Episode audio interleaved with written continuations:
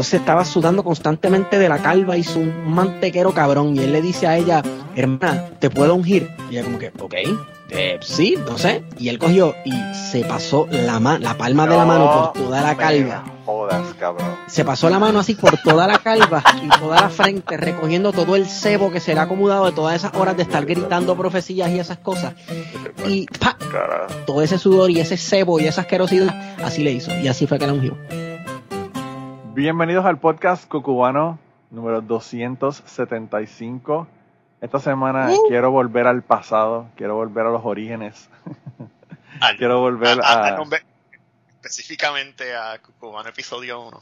Al episodio 1 específicamente. Eh, Ya escuchan esa voz familiar por ahí, las personas, sobre todo las personas que, que son fanáticos desde hace mucho tiempo.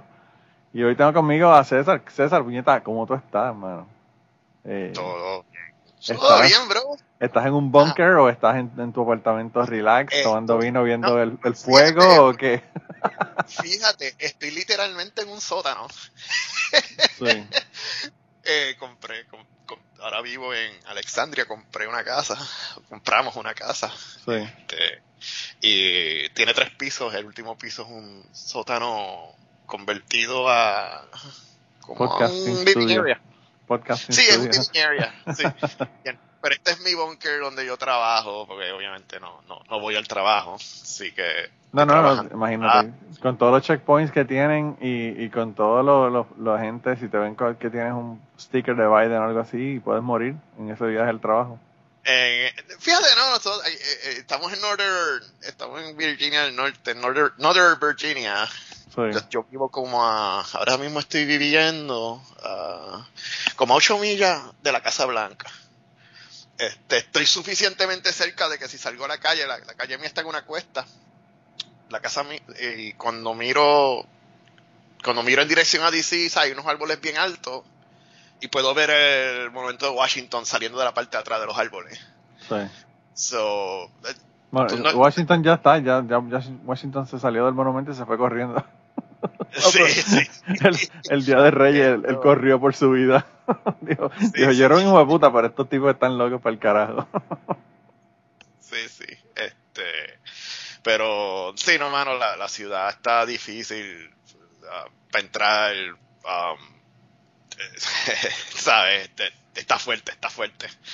pero, pero, pues, um, pero vamos a empezar a dar un update a la gente donde, donde ya, ya saben que vivo en, en, compré una casa. Dije, dije compramos una casa. A lo mejor deberíamos hablar un poco de eso. Yo creo que ese es el primer update que le tienes que dar a la gente.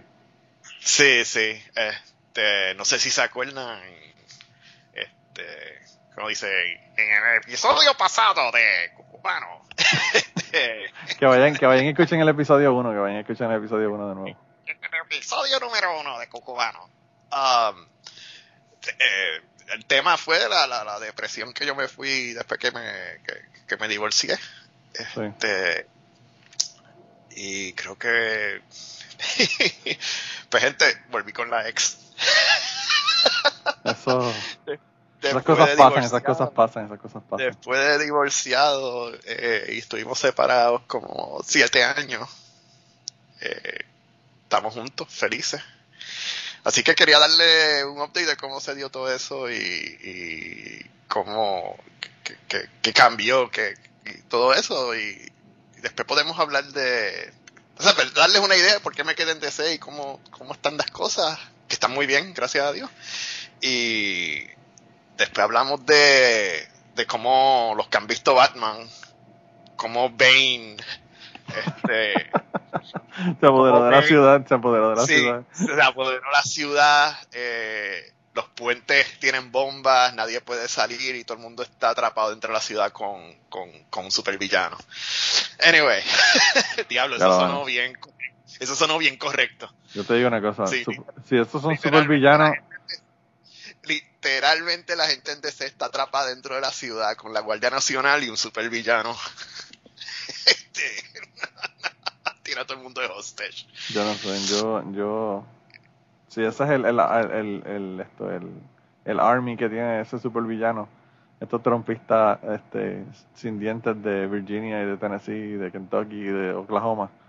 Realmente no creo que no creo que sea mucha resistencia. Eh, pero bueno, este, vamos a empezar de, donde nos quedamos en el episodio 1. Um, pues en ese tiempo les había dicho que, que pues, eh, que yo estaba, creo que mencioné en ese momento que había buscado ayuda para la depresión y todo eso. Y en ese momento estaba mejor, pero no estaba completamente fuera. eh, tuve una mini recaída, pero no fue tan terrible como la, la, otra.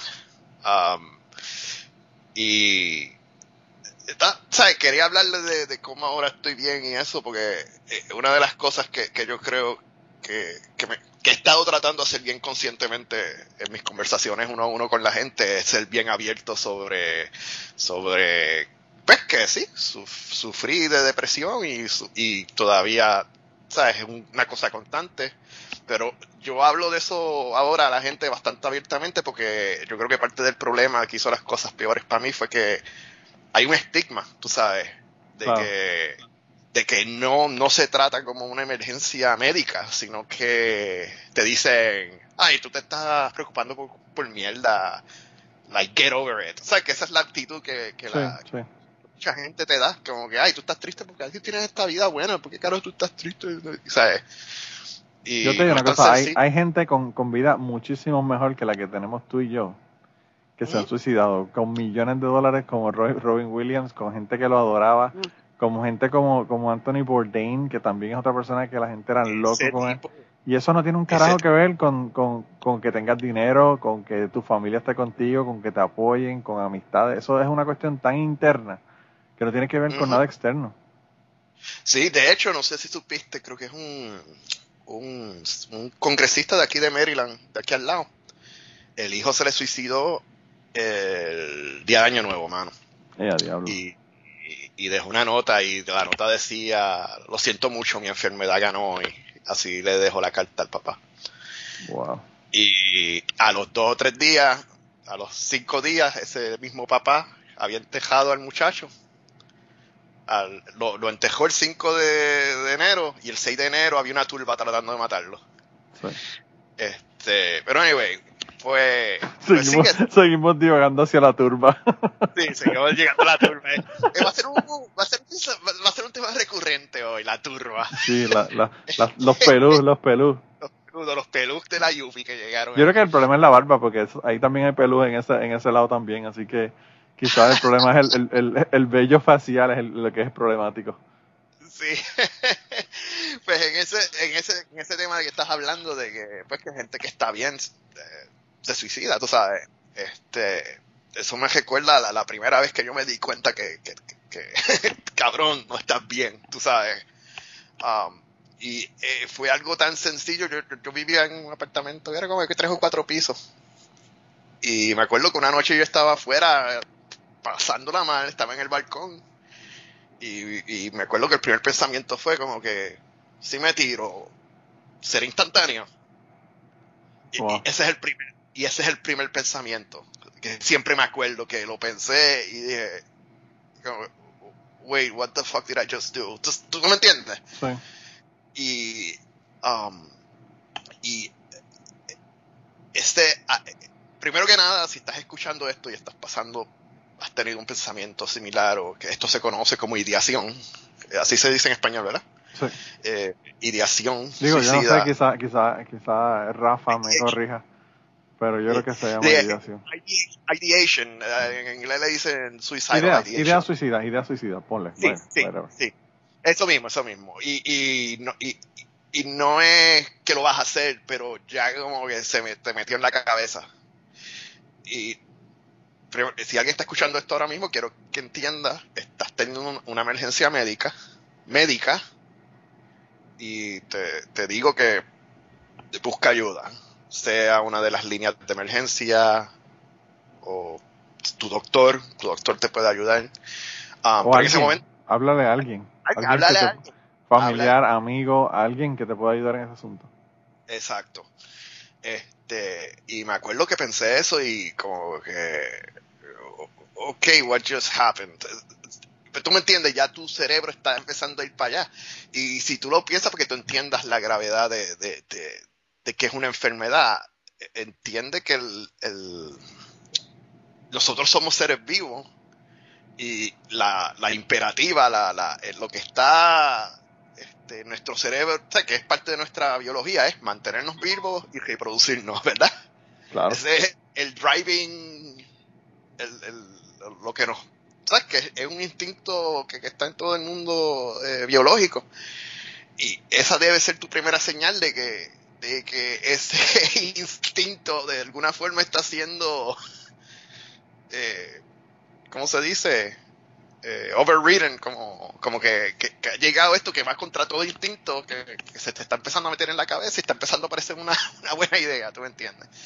Este, eh, y en ese tiempo tampoco ayudó que, estaba solo. Eh, eh, la soledad es parte de, es, ah, lo hace peor.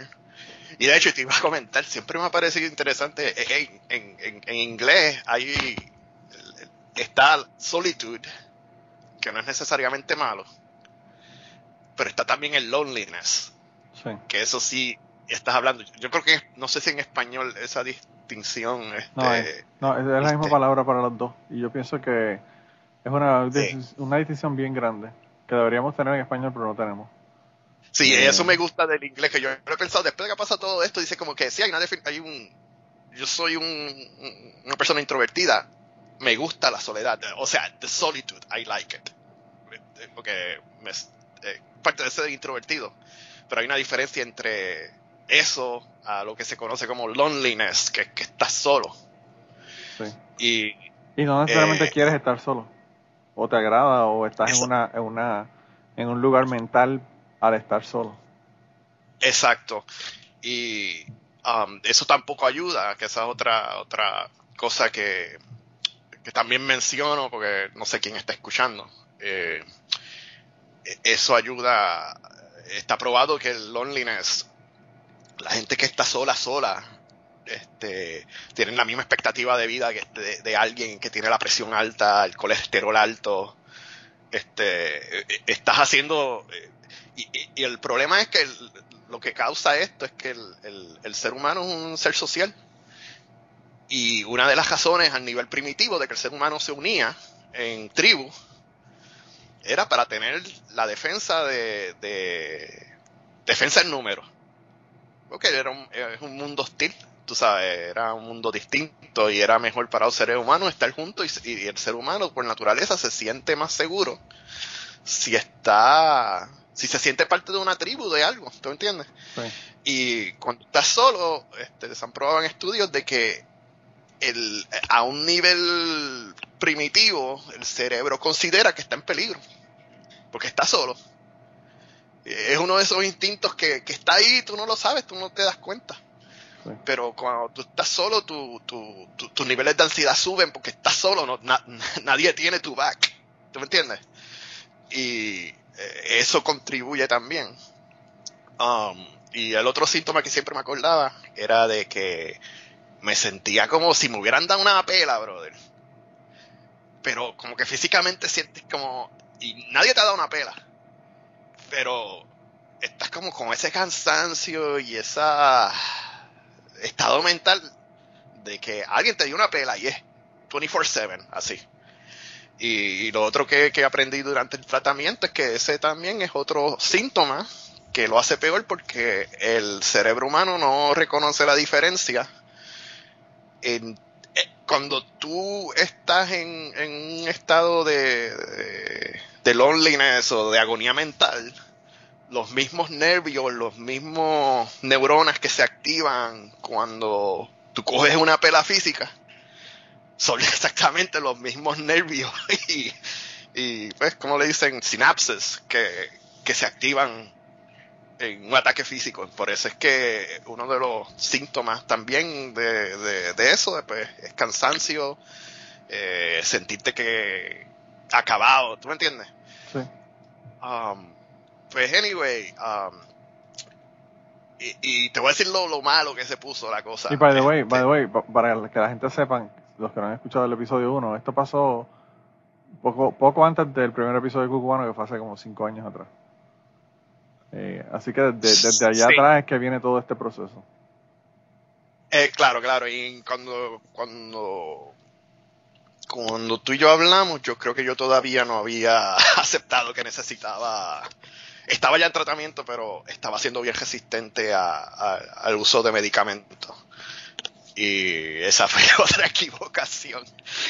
Eh, y, anyway, uh, eso, fíjate, yo no sé, no sé cuál es el asunto de los medicamentos, pero yo que he estado compartiendo bien de cerca con personas que tienen problemas de depresión y problemas de ese tipo, eh, no sé si es que los medicamentos te hacen pensar que, que tienes un problema, ¿verdad? Y que como que ya al, estar tomando medicamentos no puedes negar que tienes un, un asunto que tienes que resolver, ¿verdad?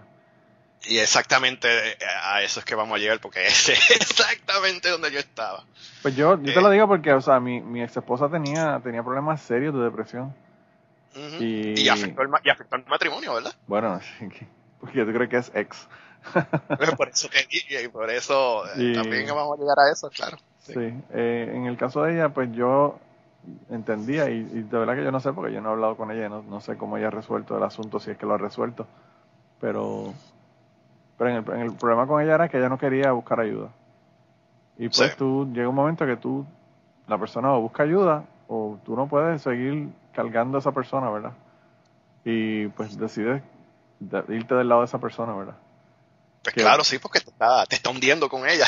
Claro, claro. Y entonces, pues tú sabes, yo de verdad que, como siempre he dicho, yo espero que mi ex esposa haya superado todo ese asunto obviamente yo creo que eso no se va automáticamente porque un asunto de depresión es un asunto que es un asunto químico en la cabeza, en el cerebro, que uno tiene que resolver en, muchas ocasiones con químicos, ¿verdad?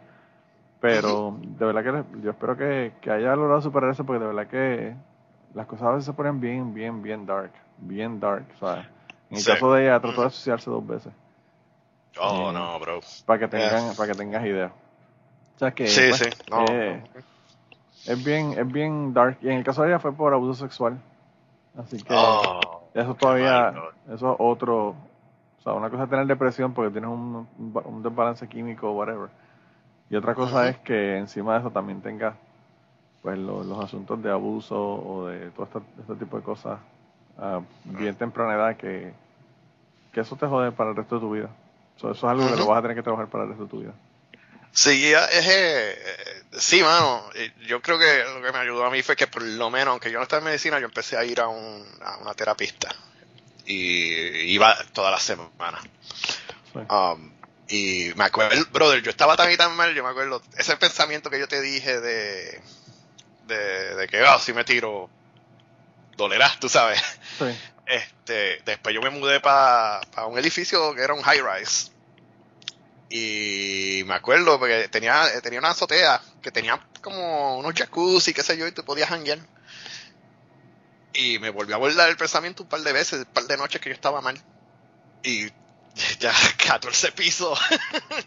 yes, definitely. Y ahí ya no, ya no había mucha duda de que era lo que iba a pasar si te tiraba, ¿verdad? Y, y me acuerdo que, que, que, que ese fue cuando I got really spooked yo estaba viviendo en el tercer piso, que era un, estudio chiquito de como 700 pies cuadrados, me encantaba, tú sabes que yo vivía solo. decía, ay, yo me gustaría tener un... me gustaría estar en, más en el piso más de arriba, para que se vea la ciudad y todo eso. Y me acuerdo que, que, fui a ver el apartamento que me habían dicho, mira, se abrió uno arriba, está en el piso 16, si quieres verlo, porque se ve Alexandria completo. Y yo, pues sí, voy. Y me acuerdo que caminé y cuando veo tiene el balcón y salgo abajo, lo miro. Y me acordé de lo que había pensado. O sea, que a veces me venía ese pensamiento en la mente. Y ahí mismo dije, no, yo no puedo coger este apartamento, brother. Porque... Es como el que, como el que una pistola y dice, yo no me compro una pistola porque yo no quiero tener la posibilidad de tener eso en mi casa eso mismo, eso mismo pensé, porque miré para abajo y como que y estaba ya en el tratamiento y qué sé yo y eso así mismo fue que, que dije que fue como la pistola como que you know what I'm, I'm not okay y yo no puedo tener esta pistola cargada constantemente en mi vida todas las noches, tú sabes. Pero decidí quedarme en el piso de abajo. Um, y me acuerdo, mi, eh, se llegó a poner en un punto que la, la, psicóloga una vez me, que estaba en el proceso de tratando de convencerme que tomara, que tomara algo. Me acuerdo, no sé qué pasó en esa sesión, que ella, siempre me acuerdo que acabó la sesión y me dijo, ¿tú vas a estar solo este weekend? Así, tú sabes, y yo, pues no sé, y ella me dijo, tienes mi número, este, you know you can call me anytime, ¿ok? Y, y, ¿sabes? Cuando una profesional... sí, está viendo algo, por, por alguna razón te está diciendo eso. Sí, me está diciendo eso, pero siempre me acuerdo como ayer, como que tú no vas a estar solo este weekend. Y yo, uh, pues, anyway, um, eventualmente, el, pues el tratamiento lo empezamos con talk therapy. Um, otra cosa que me ayudó fue que um, eh, me enteré de que estaban dando unas clases de, de, meditación cerca de la casa. Y yo de curiosidad pues empecé a ir. Y, y ayuda, mano. Esa es otra, otra vía de, ayudarte. Y lo, otro que quiero que la gente entienda, esto es un proceso de, de, no es solo la medicina, es un proceso que tienes que atacarlo por diferentes ángulos. Um, y lo que le saca una, herramienta más una herramienta más para trabajar con una situación. Es como el ejercicio, o sea, el ejercicio también dicen que a personas que tienen depresión les ayuda muchísimo también y pues eso es otra herramienta, ¿verdad? Aparte del tratamiento y de los medicamentos y todo lo demás. Y es, verdad, y por eso mismo eh, esa otra cosa que hice, invertí en una en un set de pesas de esos ajustables para, hacer el ejercicio constantemente porque eso te eleva también los niveles de, de ¿cómo es que le dicen? de ¿Cuáles son las hormonas estas que...? Dopamina, endorfina. Dopamina, dopamina, sí, sí, porque acaba el ejercicio y te sube la dopamina, ¿no? Uh, pero lo que le saca la meditación es que la gente relaja, como que, oh, respira para adentro. Y ya así mismo te dice, ok, cierra los ojos, respira, o that, pero la, la, la lección de eso, esto es como, como, ¿te acuerdas la película esa de Karate Kid?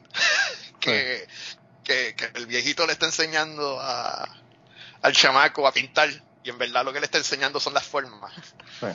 Este, es más o menos lo mismo, lo, que el ejercicio, cuando tú estás haciendo el ejercicio, lo que te están diciendo es, mira, aclara tu mente, concéntrate en la respiración, aquí viene la parte más importante que es, y tu mente inevitablemente is gonna go places, se va a ir a pensar otras cosas. Como te des cuenta que eso está pasando, pues don't get upset, no, no, no te sientas upset, este es parte del ejercicio. Echa el pensamiento a un lado y vuelve a concentrarte en, en, la respiración. Y lo que tú estás aprendiendo ahí es a, agajarte cuando la mente tuya empieza a, a drift. Y ahí es que estamos hablando de que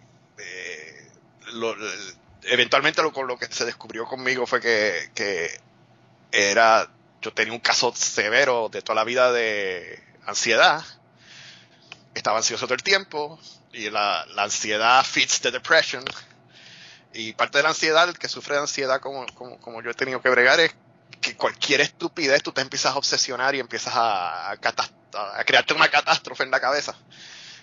Y este y parte de, lo que tú aprendes con, con las la meditación no, no, no es tanto de que hagas la respiración, qué sé yo, es que aprendes ese ejercicio de que te das cuenta cuando estás pensando algo.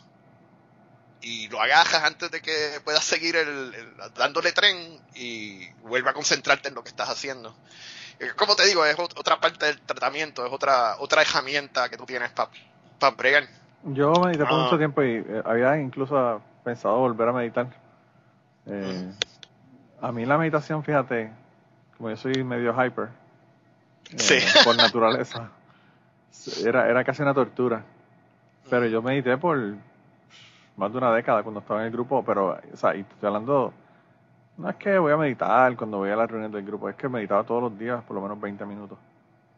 Sí. Y, y pues obviamente hacía ejercicios con el grupo y con todo lo demás, que son cosas adicionales que uno hace otro tipo de meditaciones, ¿verdad? Hay muchísimas meditaciones, hay incluso meditaciones caminando. Eh, ah, sí, eso, eso yo lo he visto que hacen el... ¿Tú has visto los laberintos que hacen en los jardines? Yo he hecho laberinto. Ah, pues eso mismo, sí, sí. Nosotros hicimos el laberinto de Chartres, de la catedral de Chartres en el grupo, para caminarlo. Ah, sí. Eso yo nunca lo he hecho, los he visto, pero nunca lo he hecho. Bueno, súper impresionante. Yo tengo un amigo que se paró en el medio con los brazos abiertos y le saca desde una, desde una loma una foto y se ve bien cabrón. Lo hicimos con cal en una en un área como de tierra.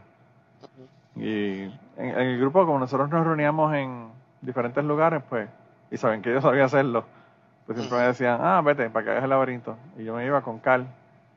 Y las pendejaditas estas que usas para poner las líneas en el, en el diamante de, pelota. Que es como un carrito que tiene cal y la va tirando poco a poco. Sí. Pues yo cogía eso y, hacía el, laberinto. Yo lo hice en República Dominicana en, una, en un helipuerto. Ajá. Eh, y yo me imagino que después que nosotros nos fuimos de la convención en ese hotel, la gente, ah. la gente del aeropuerto, del helipuerto me decían, ¿qué carajo es esto? ¿Qué carajo? ¿Qué carajo pasó aquí, tú sabes? Cuando van a repartir el culé allá abajo. Sí. Eh, pero sí, sí, es, una, es una cosa bien chévere. Pero la meditación, eh, en general, la, meditación caminando, que es la meditación vipassana, es una, una meditación donde tú básicamente haces lo mismo que estás sentado, pero caminando. Y a mí esa me funciona más por, la cuestión de la actividad física. Como me estoy moviendo, yo soy tan ah, hyper, no tengo que estar relajado sentado, eh, sino que lo hago caminando. Mm, pero bueno, eso son opciones para gente que tiene otros otros issues como yo. de que no pueden, no se pueden estar quietos, ¿verdad? Sí, todo el mundo es distinto. Anyway, uh, para el tiempo ese de que la, doctora me estaba diciendo, o sea, que ya estaba como que, eh, que tú estás haciendo los weekends, tú estás solo. Eh, ya para ese tiempo ella empezó a, a, a, no, a forzarme, sino, pero fue más insistente en que de verdad me gustaría que, que vieras un psiquiatra que yo conozco y, y consideres medicina. Este, la resistencia mía era que, eh, era obviamente un trauma, era que de, eh, la familia mía um, hay una historia de, de diferentes miembros de, abuso de sustancias, automedicación. Um, y nada, y tú lo, ¿sabes? Eh, y, de nuevo, esto es algo distinto, right? Que tú ves a alguien que está en un viaje todo el tiempo. tú no quieres eso era algo que yo estaba, yo le decía a ella, como que, mira, yo, preferiría mil veces no, no usar medicina y le explicaba, porque, porque pues la experiencia mía era de, de, conocer gente en la familia cercana que siempre están en un fucking trip. Porque, sí, pero también, eh, o sea, César, si tú te pones a, ver, ¿verdad? Y yo viéndolo desde afuera, y, y con mucho cariño, yo te quiero un montón. Sí la cantidad de alcohol que tú consumías, yo no sé si todavía lo consumes, pero la cantidad de alcohol que tú consumías es básicamente la misma cosa. Es sí, era también automedicación. Es, medicarte, lo único pues, obviamente es legal y te da otra, otros beneficios que son, tú conocías a la gente en la barra, tú me has hecho mil cuentos aquí de, cosas que pasaban en la barra y era, me imagino que debería haber sido súper cabrón ver las locuras que pasaban en esa barra, pero, pero es un asunto de eso, de, de automedicarse con alcohol o con lo que sea. O sea, la, medicación puede ser con lo que sea, realmente no tiene ni que ser sustancia, puede ser hasta sexo, ¿verdad? Pero... Sí, sí, sí. Este, sí, en este caso era, ¿cómo se dice? Abuso de... ¿Cómo se dice? Automedicación. En este y, caso. y el asunto es que, ¿sabes? Tú, obviamente, tienes tu trabajo, funciona, todo, todo está bien, pero bebes un montón. Y entonces, las personas que tienen ese asunto así, con que no sé, como que pueden manejar, pueden manejar y pueden ser funcionales con la bebida, dicen, oh, yo no tengo ningún problema, no tengo ningún problema, pues yo, yo bebo, pero yo no tengo que beber y yo tengo trabajo y tú sabes. Sí, sí, eh, es verdad. Sí, no, mirando para atrás, todo eso es obvio. Y es un, es un, es un problema que, pues, tú sabes, que en, un momento, aunque no se te haya salido de las manos en ese momento, es algo que se te puede salir de las manos en el futuro también. Claro y, sí, y by the way, tampoco yo soy fucking puritano, entonces que yo bebo también y a mí me, me tienen cojones, pero Pero yo todavía yo decía, bueno, pues este hombre siempre está en el bar, en la barra, está brutal. Sí, sí, sí, no, es verdad, era verdad. ¿Qué te puedo decir? uh, no estaba bien, uh, pero... Eh, eh, eh, Pero by the way, yo tengo, yo tengo amigos, yo tengo amigos, otros amigos que son alcohólicos y que, y que no tienen, no tienen depresión ni nada tampoco, o sea que lo hacen por sí. chinchorrear y por, ¿sabes Es interesante mirando para atrás que yo llegaba a la casa y me empezaba, empezaba a beber. Y, y, pero es como tú decías, durante el día, pues también trabajo. Sí, es que obviamente estás distraído, estás haciendo cosas, ¿sabes? estás en contacto con otra gente. Me imagino que una pandemia, en tu caso, que, que tú puedes trabajar de tu casa, una pandemia y la barra abierta en tu casa, eso, eso en otros momentos de tu vida probablemente hubiese sido una locura. Eso hubiera sido una locura. Eh. Eso es otra cosa que, he pensado, sí. Pero bueno, ah, continúa. Pero, pues nada, eh, eventualmente creo que, que ya para ese tiempo, creo que cuando, cuando pasó lo del apartamento, que yo miré y qué sé yo, y dije yo no puedo estar aquí, porque es como si fuera una pistola en la mano todo el tiempo, ahí fue que finalmente cedí. Entonces, pues me refirieron a, me refirieron a un psiquiatra, este, me dieron el, el eh, muchacho me dio una receta y, de, desde el punto de vista del doctor, que esto es lo otro que, el doctor no es magia, el doctor no... Eh, la gente a veces no, entiende cómo la medicina es trial and error, ¿verdad? en el caso mío, el, el tipo fue upfront conmigo, me dijo, ok, obviamente tienes depresión y estoy seguro que toda la vida tú has tenido una ansiedad crónica asquerosa. Y yo estoy tratando de averiguar, lo que vamos a tratar de averiguar ahora es qué podemos darte, porque no estoy seguro si la depresión es la high y está driving la, ansiedad o es la ansiedad que está driving. ¿Qué, cosa causa la otra? Claro. Exacto, porque él dice, pues te puedo tratar, pero we need to get tenemos que llegar al, al, al qué. Pues me dieron la primera, cabrón, me puso peor. Ya, diablo. Pues lo que fui a la, a la, a la, se, lo, se lo dije a la psicóloga, como, yo no, mano, yo me siento peor. Y ella me dice, ok, voy a hablar con, porque ellos trabajaban juntos. Inmediatamente el tipo, el tipo este me, me llamó. De nuevo, mira, deja de tomarte y ven para acá ASAP. Entonces. Y ahí, a mí una de las cosas que más me choca es que un montón de antidepresivos te, te pueden causar ideas suicidas. Que, ah, que hay antidepresivos que si tú no tienes ideas suicidas y te lo empiezas a tomar, a veces empiezas a tener ideas suicidas y tú como que, what the fuck, o sea, qué cosa más contraproducente como, como side effect, ¿verdad? De un medicamento que está tratando de resolver un asunto de depresión. Lo peor que te puede pasar es, que tengas ideas suicidas cuando tienes un medicamento como eso, ¿verdad? Sí, por eso es que tú necesitas la comunicación constante con el doctor, ¿no? Claro. Que pues te dicen, el segundo que bla bla bla pase, este, tú me llamas. Pues, pues así fue que lo hice. Le dije, mira, bro, yo no sé lo que tú me diste, pero la ansiedad mía está going through the roof. Entonces él, me dijo, ok, pues vamos a tratar esto, esta otra medicina.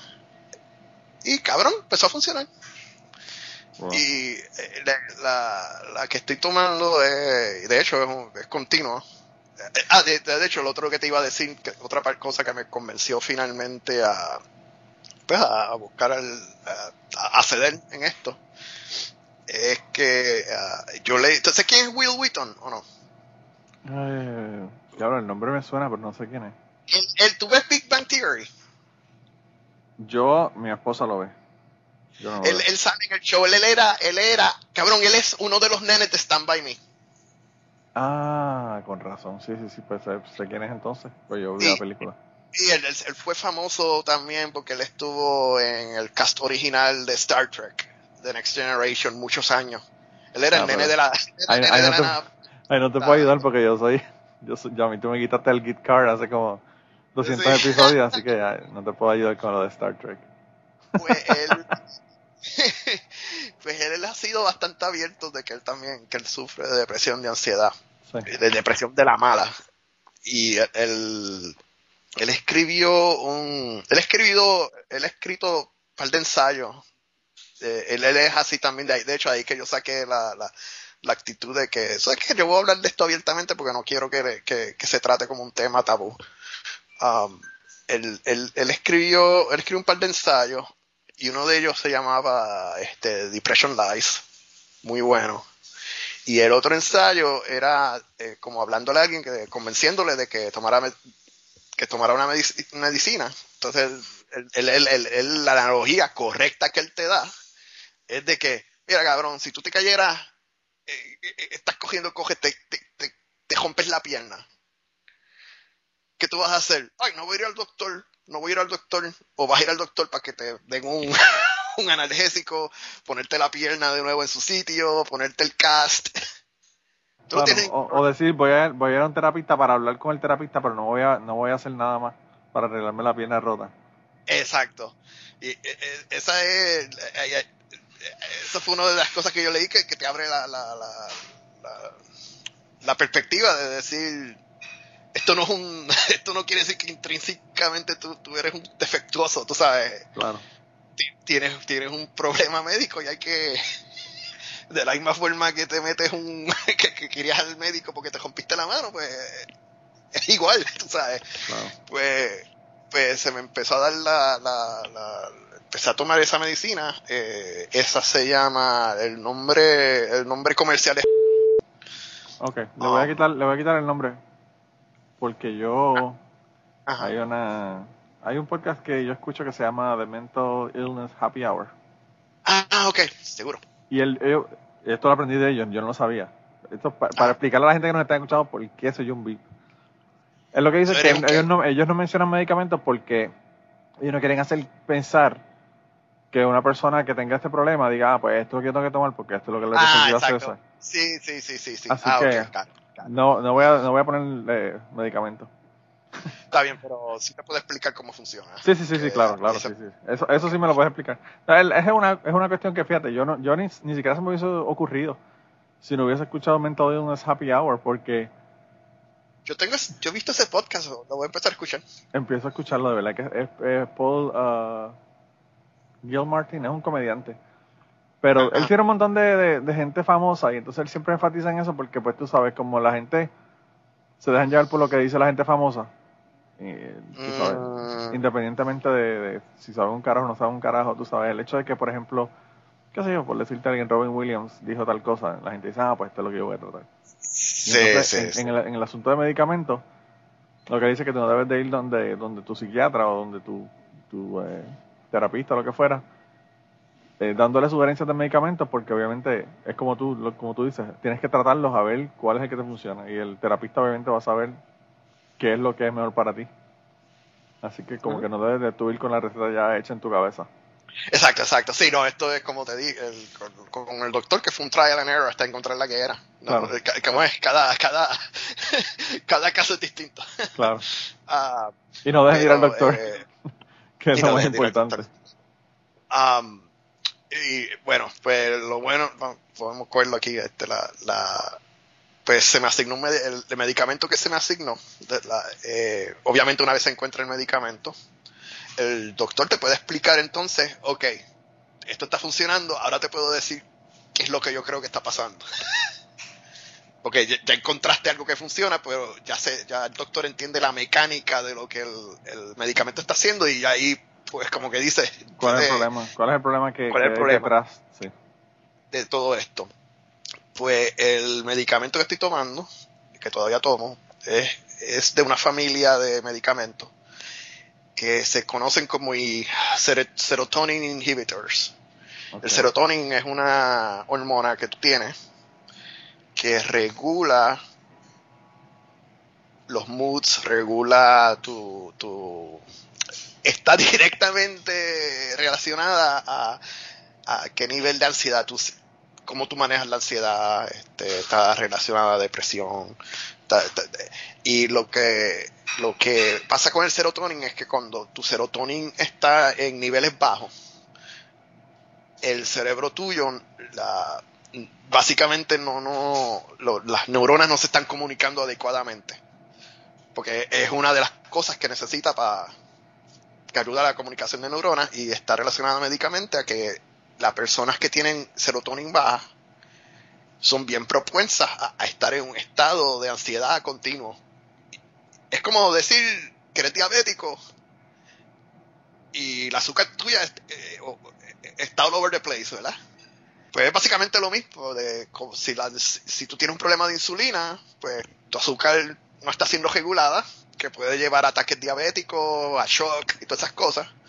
De la misma forma, si tu cuerpo está sufriendo un déficit de serotonin, este, el mismo cuento, pero ahora estamos hablando de ansiedad, de, de no de, de, estar en este estado continuo de alerta, de, de, que algo malo va a pasar y que es incapacitante, ¿no? Pues una vez lo que hace ese tipo de medicina es que hace que el cuerpo tuyo no queme esa, el serotonin al, al nivel de que lo está quemando. Entonces va a estar en un nivel más alto dentro de tu cuerpo todo el tiempo. Y, mano, brother, noche y fucking día. Y, este, y lo triste es que tú aprendes a vivir con eso, tú sabes. El tipo medio, tú probablemente has estado así, porque, ¿sabes? Tú, le, le, hablas de la vida tuya y de, como cosas que han pasado y cómo tú manejas las cosas y cómo tú te sientes. Me dice, básicamente me dijeron, pues, brother, tú probablemente has tenido una ansiedad hija de puta desde chiquito, que es verdad. y, you know, que probablemente, que probablemente pensabas que era normal porque la has tenido toda la vida. Exacto, y eso es lo más, me acuerdo que el momento que finalmente di, cuando me di cuenta de la diferencia, mano, lo que pensé fue que, oh diablo, así es como vive la gente normal, que me acuerdo que lo pensé, cuando finalmente... cuando tú tienes una familia disfuncional y vas a comer a casa de un amiguito, tú dices, diablo, aquí nadie le grita a nadie, aquí nadie... Sí, sí, sí, sí. sí. Y, y eh, eh, eh, bueno, diferencia noche y día, no, eh, eh obviamente la sigo tomando, eh, porque es como ser diabético, ¿no?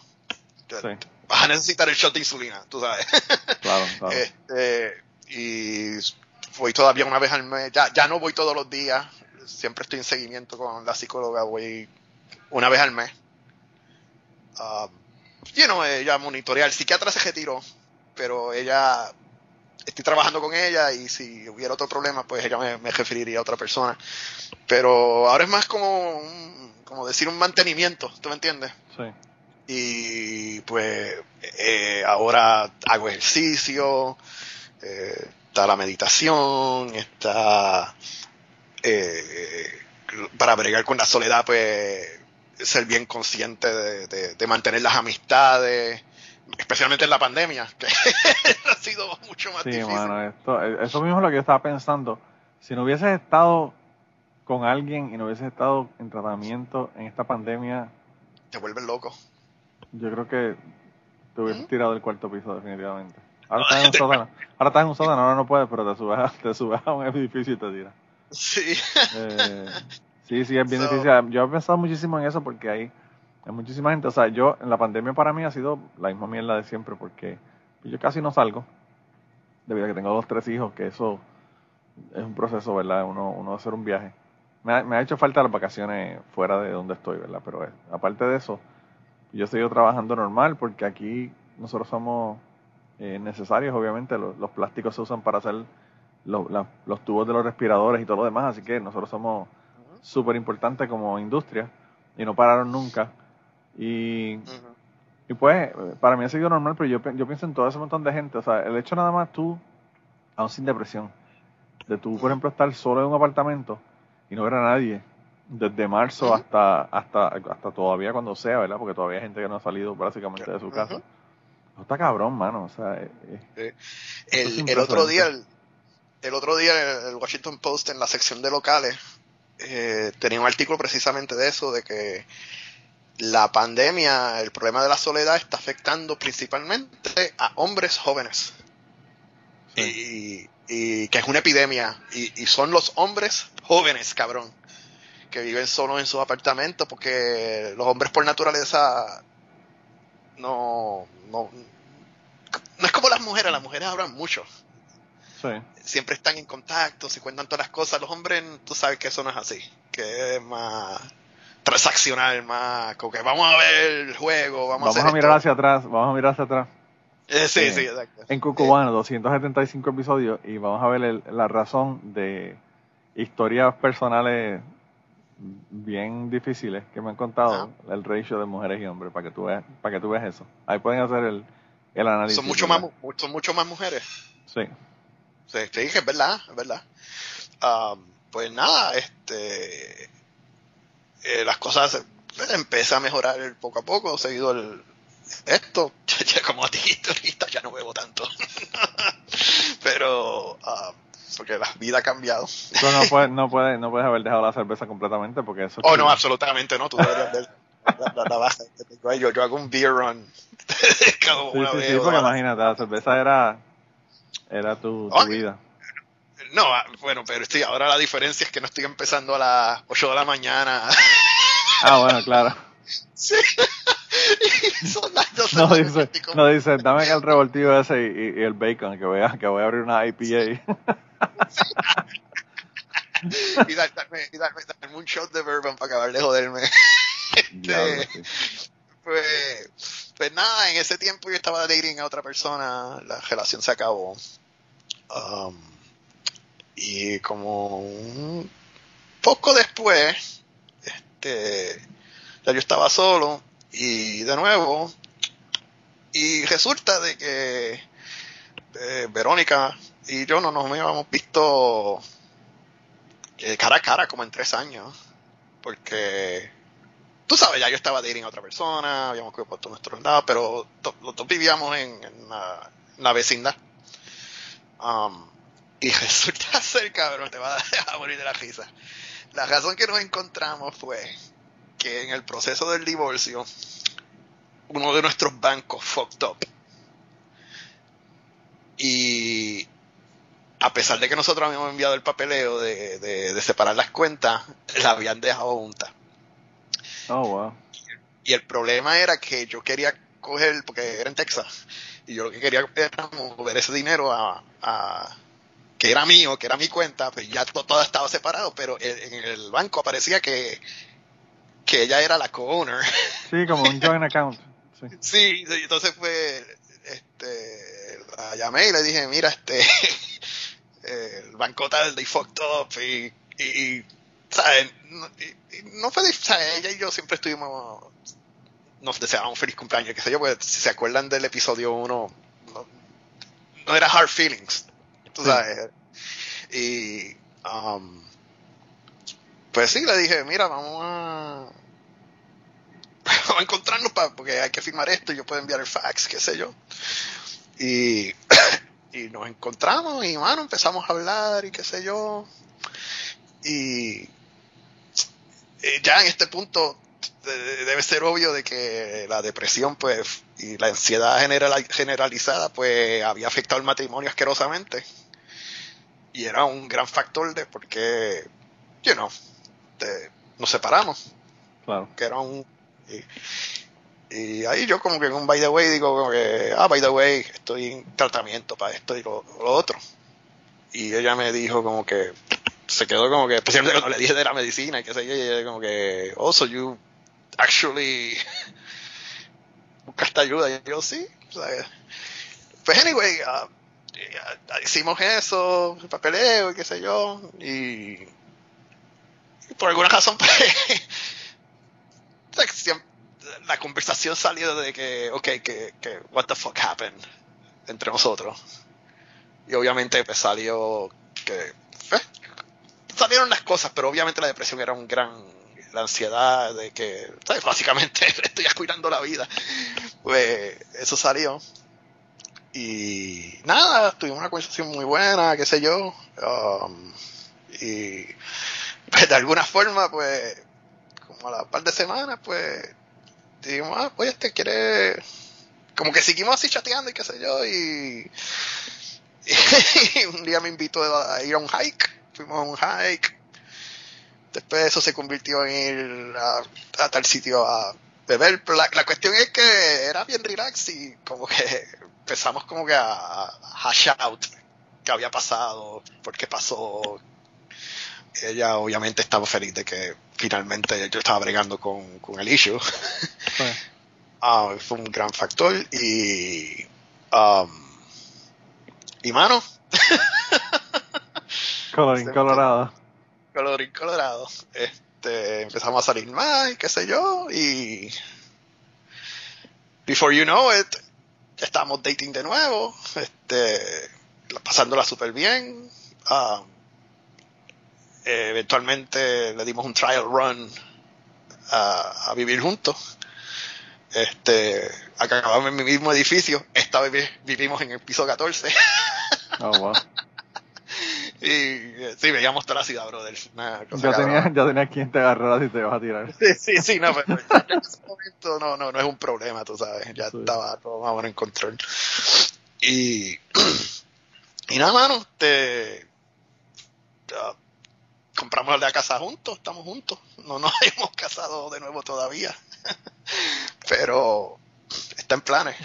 Eh, wow, qué brutal. Y estamos bien, mano. Este... Y fíjate, lo que está cabrón de todo esto, mano, es que cuando, sabes que nosotros hablamos desde hace un montón de tiempo. ¿Mm? Todo este tiempo, incluso en el momento que tú me contaste en Cucubano que estabas bien y que habías mejorado y toda la depresión ya no estabas deprimido, que realmente en ese momento quizás no te habías dado cuenta que todavía estabas hasta cierto punto en eso. Eh, bueno, eh, bueno, son recaídas, tú sabes. Eh, eso es lo otro. Esto es algo que yo todavía, todavía, no es algo que yo digo, estoy curado. Ah, no, y, no creo que vayas a estar curado por el resto de tu vida, es algo que vas a seguir teniendo que manejar. Pero lo que me refiero es que cuando uno, cuando, cuando uno ve a las personas y comparte con ellas, como yo compartí contigo, que grabamos toda la semana en podcast y toda la cuestión, uno puede tener una, una persona en depresión severa al lado de uno y uno ni siquiera darse cuenta, ¿verdad? No te das cuenta. ¿no? Eh, o sea, que pues es, bien es bien chocante. Yo he tenido personas que, han, que, me han contado incluso historias aquí eh, donde han estado pasando por situaciones bien difíciles y yo realmente no me he dado ni cuenta. O sea, a veces estamos tan ensimismados, por usar una palabra de domingo, de que no nos damos cuenta, no nos damos cuenta del, del, de lo que está pasando ¿verdad? con la gente fuera de nosotros. Sí, eso pasa un montón, ¿no? Eh, siempre dicen que es, siempre, que es siempre lo que dicen cuando alguien se suicida, como que, pero si él se veía tan bien. Claro. Eh, eh, ese es el, como que el tema constante, tú sabes. Um, pero sí, uh, pues nada, compramos casa en, estamos en Alexandria, para los que conocen el área de DC. Uh, estamos en Alexandria, un vecindario bien bonito, se llama Del Rey. Um, eh, por un tiempo estuvimos trabajando a una calle uno del otro. Um, ahora no, porque ahora estamos aquí todo el tiempo. claro. ahora sí están trabajando bien cerca. Ese es el otro chiste que tenemos, de que decían, el chiste es que, que ahora es que se iba a saber si, qué parejas duraban y cuáles no. Ah, sí, sí, sí, con la pandemia, claro. Y pues, no, no, no nos hemos matado, así que... Pues ya acabaste mucho ah. mejor, entonces, definitivamente. Sí, sí. so, yeah, ese es el, el catching up, catching up with the Kardashians. Este, bueno, me un montón. Yo me acuerdo que tú, tú me lo habías comentado, pues por encimita, ¿verdad? Realmente, y no habías dado los detalles de todo sí, porque, esto, pero... Sí, porque en ese tiempo todavía estábamos como que... ¿Qué estamos haciendo? ¿Tú sabes? Sí, sí, sí. Uh, bueno, obviamente... me sale, me se alegró un montón porque él, nos conoce a los dos. De hecho, ella fue la que diseñó el primer ñame. Oh, wow. ella es gráfica, el primer ñame, no el nuevo, que se pasó después, pero el primero fue de ella. Este, el, el, dibujo mío del cangrimán en, en, Twitter, eso fue ella también. Wow. Uh, so, Um, pues aquí estamos en Fortaleza DC. Creo que es un buen momento de hacer el segue a... al, al, fuego que tienes en, en, el vestíbulo de tu, de tu donde vives ahora. El fuego que tenemos, que tenemos aquí. Eh... Ay, cabrón. no, me, no me ponga de mal humor. ya lo loco está brutal, ¿verdad? Mano, el 6 de enero, yo lo que tenía era una encabronada tan cabrona viendo eso en televisión. Yo estaba viendo como si hubiese sido una película.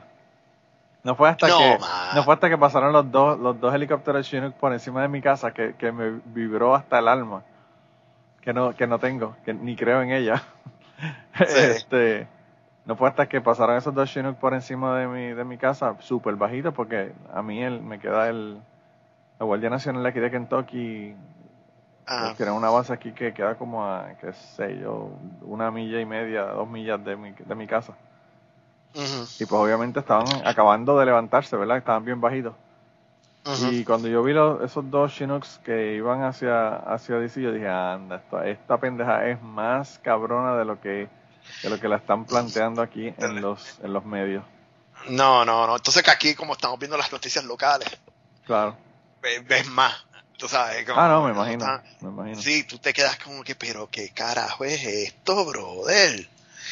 Y, ya yo me lo estaba presintiendo, porque yo, estaba viéndolo él hablando. Cuando él habló con él, que, que él estaba dando su discurso insurreccionista. Yo mirándolo, yo dije, esto aquí, aquí va a pasar algo, porque este tipo está tirándole gasolina a todo esto.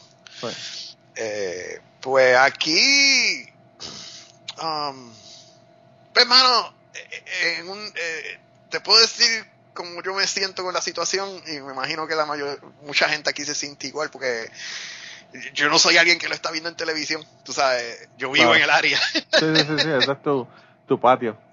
Sí, eh, te dije, literalmente yo salgo a la calle y veo, puedo ver el, el monumento de Washington detrás de los árboles que se, se, ve, este, y yo vivo, si yo guiando, ya yo en cinco minutos estoy pasando al lado del Pentágono, en 15 minutos ya yo estoy al frente en el National Mall y la Casa Blanca cerca, tú sabes, como que pues, la perspectiva es de local. Sí, sí, sí, ahí al lado. Ah, sí, um, y mano, um, eh, esta gente ha jodido tanto. Aquí todo el mundo se lleva, brother. Tú sabes, la, la, la inauguración, la, la, la, queja mía de DC en la inauguración es que hay un cojón de gente y que jodienda y, y que el tráfico y es un revolú. Y ahora, ahora, no, no es así. Ahora el vibe es que si voy para allá para, primero que no voy a poder, que no voy a poder ir. Bueno, esto, esto puede que quede para la historia porque esto lo voy a poner después de la inauguración, así que puede que en la inauguración se acabe de acabar el mundo y esto está programado para la próxima generación de aliens que van a llegar aquí a, poblar el, universo, eh, a poblar, a poblar la Tierra. Pues, sí, no, eh, eh, cuando esos cabrones vinieron aquí el, el 6, aquí todas las noticias locales eran esos hijos de puta, este, dando, jodiendo a la gente de local que tenían puestas sus máscaras dentro del tren. Y hay videos. Y yo, ah, mamón, liberal, quítate esa. Y, y, y yo, pues, ¿qué, carajo, pendejo, ¿dónde carajo tú viniste? De fucking South Dakota. tú vives aquí. Y, un montón de gente vino de afuera. Sí, tú vives aquí, es mamón. es que tienes unos cojones de venir a joder aquí. A mí me encanta porque e, esta gente, ellos dicen que ellos tienen la libertad de no usar las mascarillas, pero quieren que tú te quites la tuya. Entonces es como que, cabrón, tú quieres que te respeten el tú no usar mascarilla, pero entonces tú quieres imponer el hecho de que no se usen. no, cuando ellos vinieron, esta es la segunda vez que ellos vienen desde la, desde la elección. La primera vez que vinieron, este, había videos de ellos gritándole a la gente que estaba guiando por dentro de DC que tenían las máscaras puestas de los cajos. Sí. Y, le, y tú veías a los tipos esos gritándole, mamá, ¿por qué carajo tú tienes el... ¡Ah, you fucking pussy! Dándole a los cajos de, quítate la máscara, quítate la máscara y están dentro de su cajo, cabrón. Sí. O sea, eh, eh, el, pues tengo otro amigo que vino a visitar esta semana. Él vive en Capitol Hill. Y, eh, ah, diablo. Él, y él es la mezcla de él, él es cubano-pakistani. él es, sí, se crió en Miami y, y él habla español, ¿sabes? Español, español, español, cubano, ¿sabes? Este, el, papá, el papá es el Pakistán. Y la cuestión él es que él parece, él tiene todos los rasgos de un Middle Eastern guy. Claro. Y él me dijo que se fue por el, que él, él, él yoguea. Y llegó yogueando ese día, el 6, a Eastern Market, por DC, que eso, pues toda esa, esa área completa de Capitol Hill. Y él, él me dice, pues me empecé a dar cuenta que había muchos cajos pickups parqueados. en DC nadie coge pickups. aquí es al revés, aquí tú de vez en cuando ves un carro. Eh, y me dijo que hubo gente que lo miró mal de los Magahets. Porque, pues, él tiene, él, él, sus, sus, rasgos son de, de pakistani. Pero, ¿sabes? Criado acá, completo, americano, americano. Y, sí. y de nuevo, otro caso de que vienen aquí a joder, tú sabes. Eh, y a mí lo que me encojona es que, ¿sabes? Primero que nos tienen bajo asedio. Claro. Nos tienen, mira, man, ese día el teléfono sé que los teléfonos tienen ahora que, que empiezan a chichar, a, a chichar, a, a chillar como... Ey, ey, ahí se te salió la, el sleep freudiano, el sleep freudiano. Sí, a, a chillar, no a chichar. A ch ¿Sabes que cuando dan las alertas Amber, Debería ser un ringtone con el chichar tuyo, como el que hice con, la, con, con Alien Queen. Pues tú sabes, no sé si el teléfono tuyo hace eso, de que hacen un Amber sí, sí, Alert. Amber Alert, o si hay este, al, alguna cosa, ¿verdad? Un carro que están buscando porque robó un banco, whatever, esas pendejas que salen. Pero de, esa tarde el teléfono mío no paraba. Y era Curfew Alert. Todo el mundo tiene que estar en su casa a las 6 de la tarde. Diablo. Este, otro, me llegaron los, me llegaron las alertas de DC, me llegaron las alertas de Arlington y Alexandria, ese teléfono no paraba de chillar, brother. Entonces, como yo estaba en el piso abajo y Verónica está arriba, te escuchaba los dos teléfonos. ¡Wii! ¡Wii! Esto era como, como la película esa de, de Purge. Sí. Que hacen la alerta, que todo el mundo para dentro de su casa. Diablo, mano. Pues, Qué sí, ¿no? Y nada, mano, se formó el Revolú. Um, y, y, lo que te iba a decir es que le, le, en la inauguración es algo que aquí a la gente le gusta, tú sabes, hay muchos bailes, hay mucha, la gente va al National Mall, o sea, todo el mundo, todo el mundo está chilling. Es un block party, es una, es una, es, un party, es una un verbena, evento. una verbena, una, una, unas Sí, fiestas acceso- básicamente. El acceso al National Mall es un poco más difícil llegar porque obviamente hay es- este, sitios que te, pues te chequean para que no pueda, que no entre nadie con pistola y qué sé yo. Sí. Pero no es esto básicamente ahora es estamos bajo asedio aquí cabrón.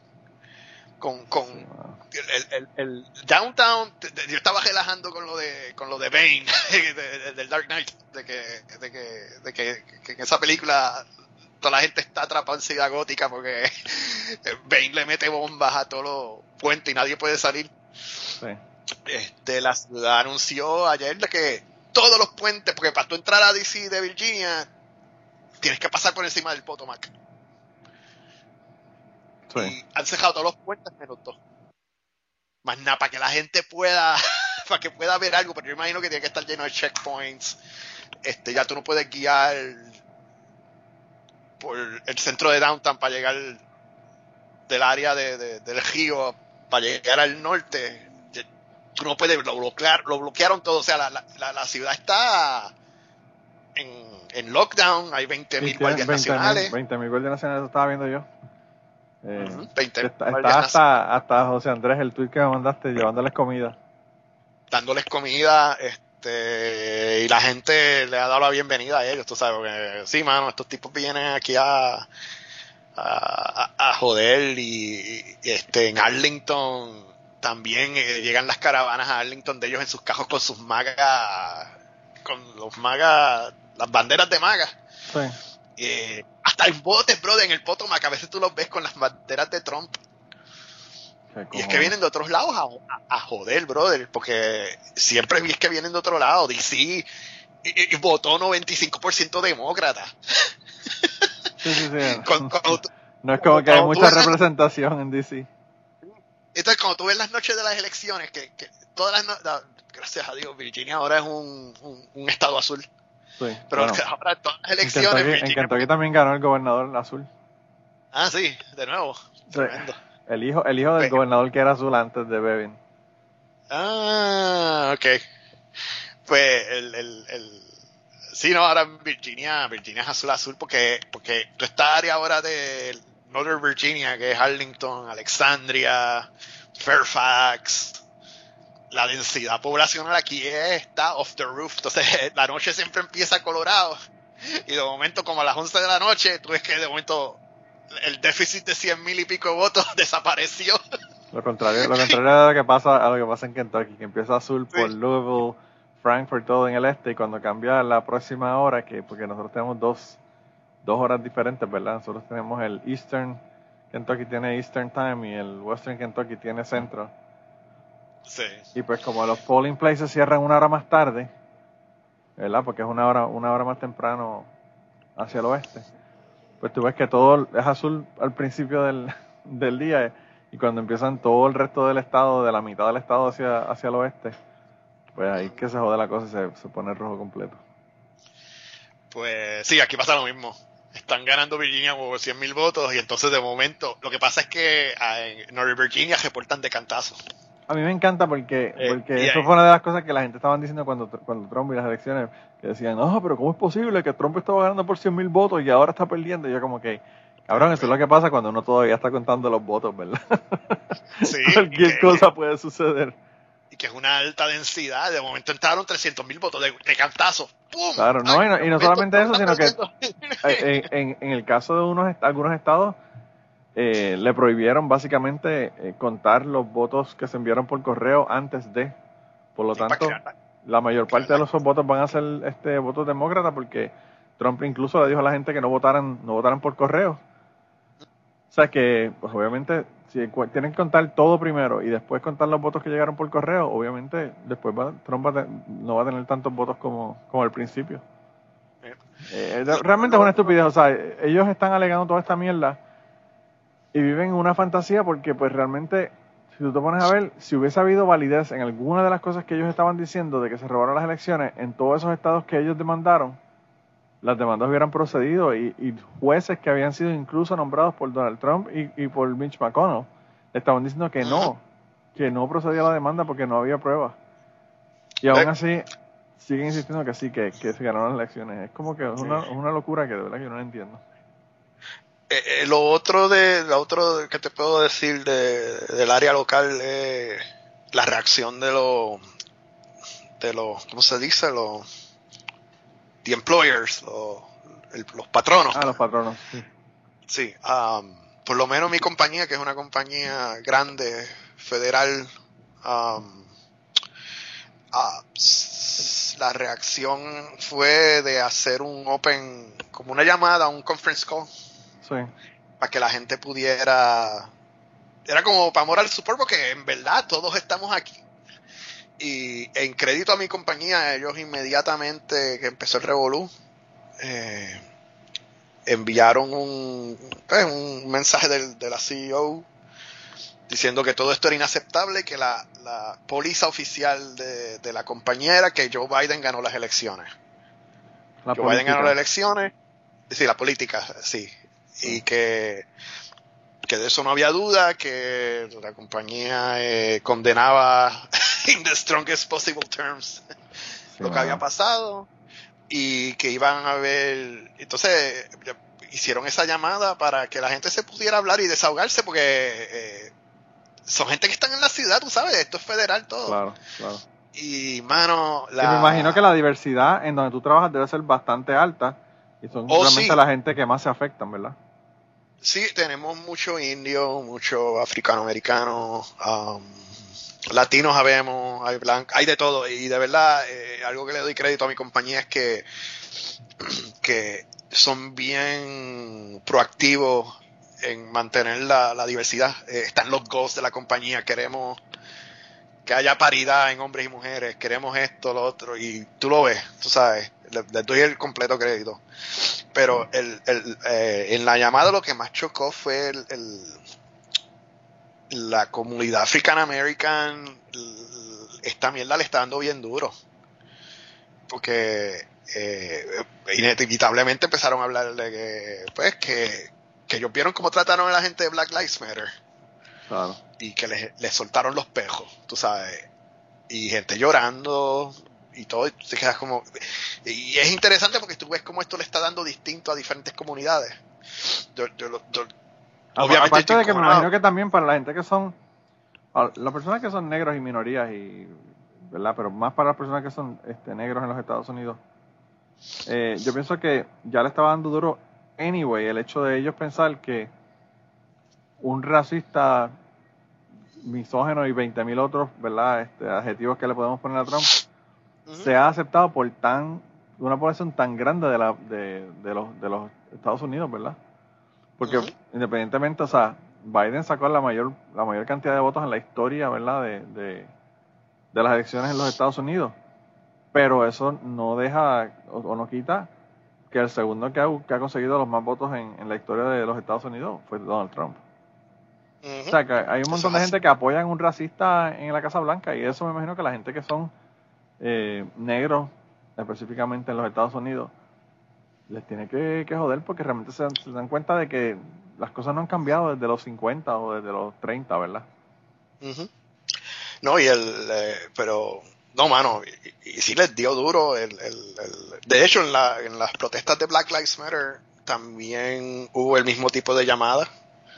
Y de nuevo, no puedo, o sea, eh, no porque sea mi compañía, pero estoy bien de acuerdo como ellos han manejado la, la situación y darle foro a la gente de que hable y todo eso. Ah, bueno, pero, y Sí, um, y mano, la llamada esta de, de, después esta semana se puso fuerte, mano, y un tipo diciendo de que, casi llorando diciendo de que esto pasaba, que a los blancos no los tocaron, que a Black Lives Matter le hicieron esto, y que algún día le voy a tener que explicar a mi hijo que alguien le va a decir, y dijo el N-word, mano. Todo el mundo se quedó como que frío, como que, que la, dijo la palabra abiertamente en la llamada. Y y ¿sabes? nadie lo regañó porque él es negro. Básicamente está diciendo de que, de que algún día le voy a tener que explicar a mi nene de 5 años de que le van a gritar esto. Y, y entonces, el, no, no, menciono que estábamos hablando de cómo, cómo están las cosas en DC y en verdad la, comunidad negra en DC es grande eh, y muchos profesionales y, y el mood que, que, que, hay es este, una tristeza y un outrage super cabrón y, y pues donde yo vivo es bien super demócrata, bien super diverso, aquí el mood es una de encabronamiento, de tristeza, de sentirte que están viniendo estos hijos de puta de, de, afuera a joder y nos jodieron la ciudad ahora para pa, pa la inauguración, que usualmente es una ocasión celebratoria y ahora esto parece un fucking uh, Warzone, tú sabes. Este, ese es el mood que hay aquí ahora mismo. Um, Yo tan pronto tan pronto vi lo que estaba pasando y dije, mano, que, que grabar un cubano con, con César para que me cuente cómo está el asunto, porque de verdad que una cosa es tú verlo desde afuera, otra cosa es verlo desde adentro, ¿verdad? Pero... Sí, adentro es más la comunidad, que la comunidad que vivimos aquí estamos como que, mano, vete para el carajo. O sea, eso es así y está cabrón porque fíjate, yo, la, otra cosa que yo, que yo veo de esto es que tú y la mayor parte de la gente que vive en la costa este y la costa oeste de los Estados Unidos, eh, como que no, no están expuestos a esta mierda, ¿verdad? Que ocurrió el 6. Sí. Y les parece algo increíble. A mí, yo que vivo en Kentucky, yo eh, le comentaba, ¿verdad? En un, en un podcast anterior, que yo estaba trabajando con el censo, y hermano, tú pasabas por lugares rurales en donde yo vivo, que las casas tú sabes que están, qué sé yo, a un cuarto de milla de otra, ¿verdad? Están bien separadas. Y tú ves bandera de Trump, bandera de Trump, bandera de Trump, bandera de Trump, bandera de Trump. Y tú dices como que anda para el carajo. Yo tenía bien en duda el hecho de si Biden iba a ganar o no. Porque aquí yo lo que veo es todo, todo es de Trump. Hay gente que todavía tiene las jodidas banderas de Trump. Yo no sé qué carajo ellos están esperando para quitarlas para el carajo. Pero eso lo que me hace pensar es que esto no se acaba el 20. esto no, se acaba en enero. Esto va por los próximos cuatro años. Biden va a tener que joderse bregando con este montón, estas turbas, como tú dices, como tú decías, con estos pelú. Eh, para tratar de reunificar, yo no sé ni qué, porque la gente no se quiere reunificar, o sea. Ah, eh, em, ¿Cómo te digo? Creo que tú me dijiste antier que estabas hablando con Gary de esto y que él estaba preocupado por el que era el police state. Sí. Esa no es mi preocupación para nada. eh, la, um, lo, que, lo, que, lo que a Gary le preocupaba realmente no era el poliste, lo que a Gary más le preocupaba era el hecho de que ellos hicieran un power grab, como hicieron con el 911 por esto. Ah, que empiecen a hacer vigilancia masiva a todo el mundo, esto, ¿sabes? este tipo de cosas. Ah, ahora, eso sí. Eso existe como quiera. Ah, no, De hecho, yo te, tengo, yo te tengo una teoría de, de, de, por qué votaron a Trump y toda esta gente de, de, de Twitter. De, así, de cantazo. Este, el, eh, yo, yo estuve en un demo de un producto de, de, del Security Exchange Commission. Y es un tool que estaban enseñándonos como utilidades para inteligencia artificial. Que, ¿Para qué tú usas eso? ¿Para qué carajo tú lo puedes usar? Entonces nos enseñaron un tool que ellos tienen. Hay, em, sabes que hay mucho fraude en cryptocurrency de Bitcoin. Y hay un esquema que se llama un dump and, ¿cómo era? Un pump and, pump and dump. Pump and dump. Y esta gente creó un tool, mano, que es un AI. Y lo que hace es que está en Twitter, porque aparentemente todos esos esquemas se, se, se, se, traman en Twitter y en las redes sociales. Y lo que nos enseñan es, claro, esto parecía sacar una película. Era un, como un 3D image. Y eran como que, como neuronas conectas una, con las otras y un nodo central que estaba conectado con otro nodo central y tú lo podías jotar, hermano, eso parecía una película. Y el, el, cada nodo en verdad era un, un, cada nodo representaba un usuario sospechoso de Twitter, cabrón. Ah, diablo.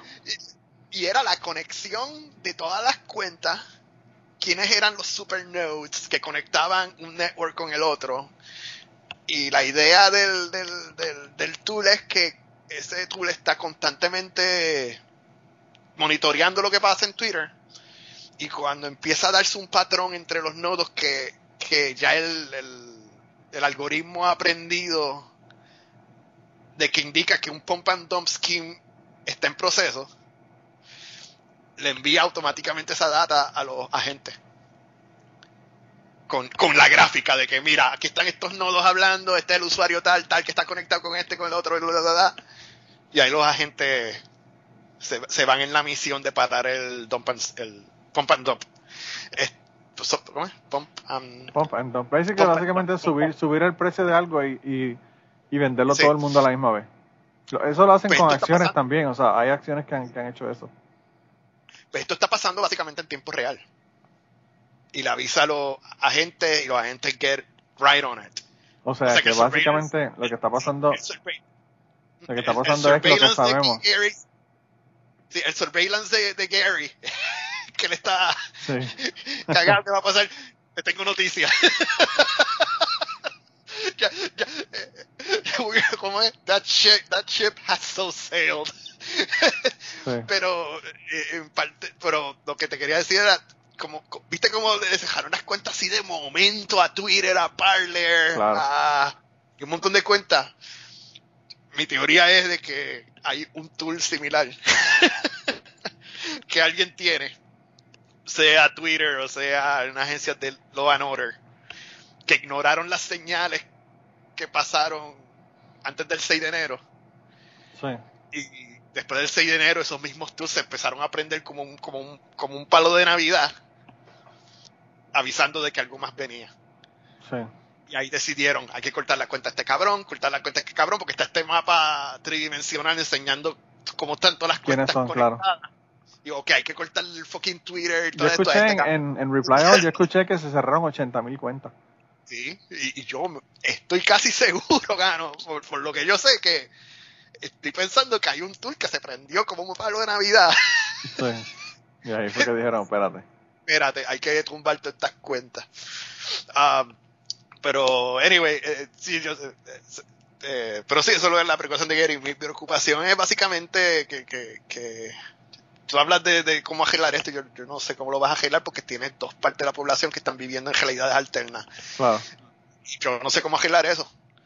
Eh, yo sí, eh, eh, tú hablas de cómo es en Kentucky, cuando yo guío como una hora, no ni 40 minutos. ah, es, allá es igual.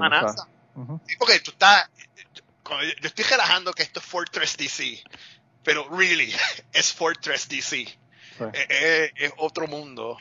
Tú vas 40 minutos para el sur, te encuentras, ya estás por Manasa, que eso es el sur.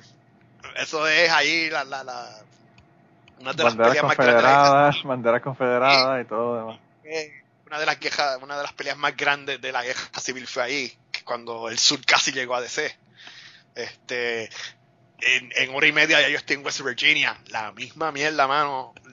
Yo tuve que ir para allá, que eso, yo creo que eso fue lo que hablamos en el episodio bien especial de Cucumano. Sí, hicimos uno y hablamos de eso, si me acuerdo. Y tú vas para allá, las banderas, como tú dices, las banderas de Trump afuera, y dice, Trump, fuck your feelings. Sí. Y está, y, a mí, a mí ¿sabes cuál es el más que me gusta a mí? El que dice Gun Owners for Trump. que es una bandera negra con una, con una AR-15 y dice Gun Owners for Trump. Ay, señor. Ese es mi favorito. Porque ese, eso te, te da una idea, ¿verdad?, de lo que puede ocurrir. Sí, pero, eh, pero eh, ese es el problema mío. Tienes una gente, la gente que estaban allí, mano, en, el Capitolio, son gente que están viviendo en otra realidad alterna, donde Trump ganó. Claro. Y escobaron y se lo creen. Y no hay Dios que le saque esa idea de la cabeza. No, y, y, hay, y hay un subgrupo de eso que creen que Hillary Clinton tiene una, una pizzería en donde ellos sacan adrenal de los niños eh, mientras los violan y se inyectan adrenal para ponerse high con esa pendejada. O sea, yo tengo amistades. Yo, cabrón, yo tengo amistades que creen eso. Yo tengo un amigo que me mandó una licencia de conducir de cuando Michelle Obama era hombre. Porque Michelle Obama es transexual, yo no sé si tú lo sabías. Oh, de verdad. Y el cabrón es fotógrafo, especialista en fucking Photoshop. Y lo cogieron de pendejo con esa fucking licencia que supuestamente pusieron de que, de que era Michelle Obama. O sea, what the fuck. Ustedes tienen la convergencia con el, otro conspiracy theory de, de QAnon. Este... Bueno, el, asunto de Wayfair, que decían que Wayfair estaba transportando, este, aparte de muebles, transportaba niños para estos sacrificios y estas pendejas que hacían. Cabrón, esta gente piensan, esta gente piensan que Hillary Clinton, Obama, Bill Clinton, eh, eh, Jeffrey Epstein y toda esta, toda esta gente tenían un, un qué sé yo, un, un pedophile ring, ¿verdad? Como dicen ellos, donde cogían niños y los violaban y obviamente eso hacía que se liberara adrenalina en su sangre y obviamente eso lo sacaban y, supuestamente se inyectaban esa adrenalina como droga. No solamente violaban niños, sino que se inyectaban eso como droga. Pero es que yo te lo dije, yo vivo como a 10 o 10 millas, lo de Pizzagate. ¿Te acuerdas? es lo mismo que estás hablando, es el Pizzagate. Este, después de la elección llegó un tipo con una ametralladora y se metió al sitio de pizza. Está cabrón. Aquí al lado, aquí al lado, cabrón.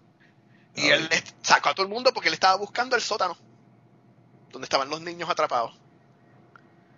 Diablo. Eh, eh, y, eh, la, esa es eso es lo que yo veo que no tiene remedio y esa es mi preocupación, que, que, que, hermano, hay un, eh, hay una división, que hay una parte de la población que realmente quiere venir aquí y saltarnos todos a tiros. ¿Tú sabes lo que yo estoy pensando? ¿Qué? Que habíamos hablado de esto primero y después de, de lo bien que tú estabas ahora para terminar en un high note y no en un dark note como el que estamos terminando el podcast. Nos fuimos desde lo más alto, estamos en lo más bajo, que no sabemos cómo este, cómo este cuatrenio va, va a cuadrarse con el asunto de todos estos locos que están por ahí afuera con, el maíz odio. Para, la parte feliz es que en este momento, esta semana que viene, Donald Trump no va a ser el presidente de los Estados Unidos. eso sí, eso sí. Eso, eso es gran alegría y y regocijo. y, Díselo, díselo, a mis primos de Tampa que votaron por él. Ay, es que carajo. Ya tú sabes. Este, Oye, eh, dentro de todo, ¿cómo está Kentucky? ¿Cómo está la situación con Corona? Aquí con Corona está, bueno, está más o menos igual que en todos lados. Realmente han subido los picos, ahora está un poquito más controlado aquí. Pero mm. lo que está pasando en Kentucky es que van, le hicieron un impeachment, un impeachment al gobernador. ¿Al que ganó ahora mismo? Esa es la última, Bashir, sí. Al, que ganó, que es nuevo. Sí. ¿Impeach, de qué? Lo quieren hacer un impeachment por el manejo del COVID. De cómo manejó la emergencia aquí en, Kentucky. Pero, pero, pero él no acaba de ganar. Cabrón. Él no acaba. Lo que pasa no fue pero eso no, él no, no, estuvo en las últimas elecciones, eso fue hace dos años que él ganó. Ah, ok, ok. Cuando hablo de más reciente es porque solamente lleva dos años de término. Ah, ok, ok, ok, ya, ya. Pero por su manejo del, del, del, del, COVID, by the way, uno de los lugares donde mejor se manejó la emergencia del COVID fue en Kentucky. Mm. Porque desde el principio cerró los bares y le dijo a la gente que había un mandato de usar este, mascarillas y toda la cosa. Por eso lo están ahora para hacerle un impeachment al, al gobernador.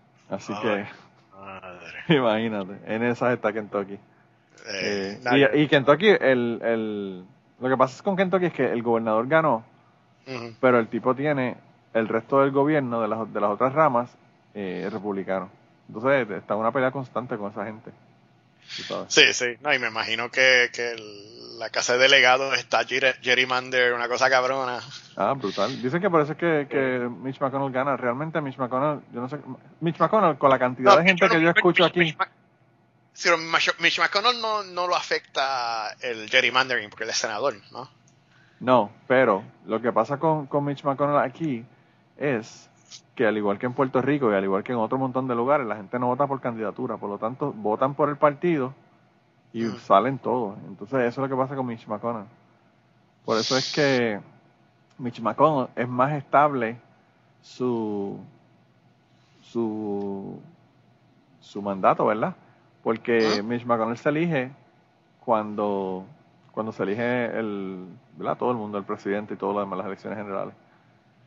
Y entonces, pues, aquí la cantidad de republicanos que yo oigo que odian a ese cabrón son suficientes para que no estuviese ahí. Pero bueno, la gente sigue votando por el partido y él sigue ganando. Sí, sí. Es como que. Pero otra, otra de las cosas positivas. vamos a tratar de subirle los ánimos a la gente. este, Donald Trump está Donald Trump está bien jodido porque encabronó a la, a la única persona que no debía haber encabronado en DC que se llama Mitch McConnell. Sí, Mitch McConnell se lo fue en contra bien cabrón. Pero también... No, he pissed him off. Eh, como dicen, como decimos, too little, too little, too late. Pero bueno. Sí, pero ahora, pero ahora tiene a Mitch en contra. Y yo creo que Mitch se va a encargar de que los Trumps este, paguen las consecuencias. Yo espero, de verdad que yo espero. Yo espero. y Mitch McConnell, obviamente, él baila, él baila en base al, a lo que le toquen, ¿verdad? Él primero está con Trump porque sabe que Trump iba a ser el ganador y todo el mundo estaba con Trump y toda la mierda, pero cuando ya vio que perdió el favor del público y empezó a hacer lo que era, ¿verdad? Que, que todavía perdió más el favor. O sea, ahora mismo, si Donald Trump perdió por esa cantidad de votos, ¿verdad? De, del colegio, del colegio electoral en los Estados Unidos, imagínate si las elecciones fueran hoy o el martes. Perdía por, por, lo menos 50 votos más de los que tiene ahora. Sí. Porque hubo un cojonal de gente que se dieron cuenta de lo que estaba pasando y dieron un backpedaling con la mierda esa. O sea, yo cuando estaba viendo el, la confirmación de Biden, yo estuve todo el día viendo esa mierda, digo, todo el día vi la primera mierda y después vi el crical del Capitolio y después seguí viendo la, la, ah, confirmación de Biden. Yo, me eh, amanecí, yo me quedé, yo me quedé como hasta la una. Yo, me acosté como a las dos, dos y media. Yo me acosté, yo me, hasta que yo me, yo me, yo me acosté después que el, el representante de Pensilvania dijo que, que, esta gente lo que hacían era repetir eh, repetir mentiras y el tipo le dijo que por favor que borraran del récord que le habían dicho mentiroso. Sí. Y pero sí, siguió diciéndole que se callara la boca, que se callara la boca hasta que lo votó para el cara y le dijo que por favor que lo sacaran. Eh. que, joda, que joda con Titi Nancy. Sí. A su, propio, riesgo. ya, ella no come mierda, ya, está, ya está que no come mierda. Bueno, desde cuando ella cogió y rompió, rompió el, el eso fue hace tiempo, ¿verdad? Pero que Donald Trump estaba haciendo el el, el speech, no me acuerdo si era un speech o era un State of the Union, no me acuerdo qué era, pero el caso fue que ya tenía el documento, eh, ¿verdad? Que, que le habían dado a todos para que tuvieran el documento de lo que él iba a decir. Y cogí lo rompió detrás de él. me quedó cabrón. Desde ahí fue que yo dije, esta cabrona no le importa un carajo.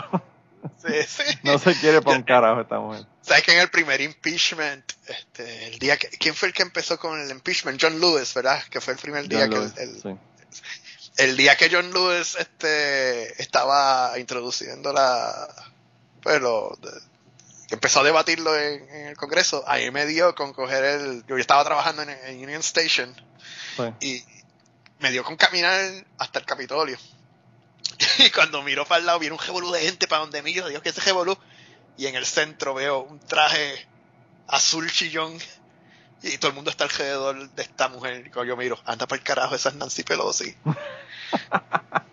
Estaba con Yo un entourage como, como Michael Sí, Jackson. con el entourage completo de ella, brother. Y está la gente con los micrófonos y, y- y ahí llegaron agentes, la metieron dentro de un cajo y la siguió. Wow. Y habían dos turistas europeos al lado mío, parece que eran alemanes o algo así. Y ellos me miran como que, y con el acento, Was that, was that Nancy Pelosi? Yep, that was Nancy Pelosi. Wow, qué brutal. Qué brutal.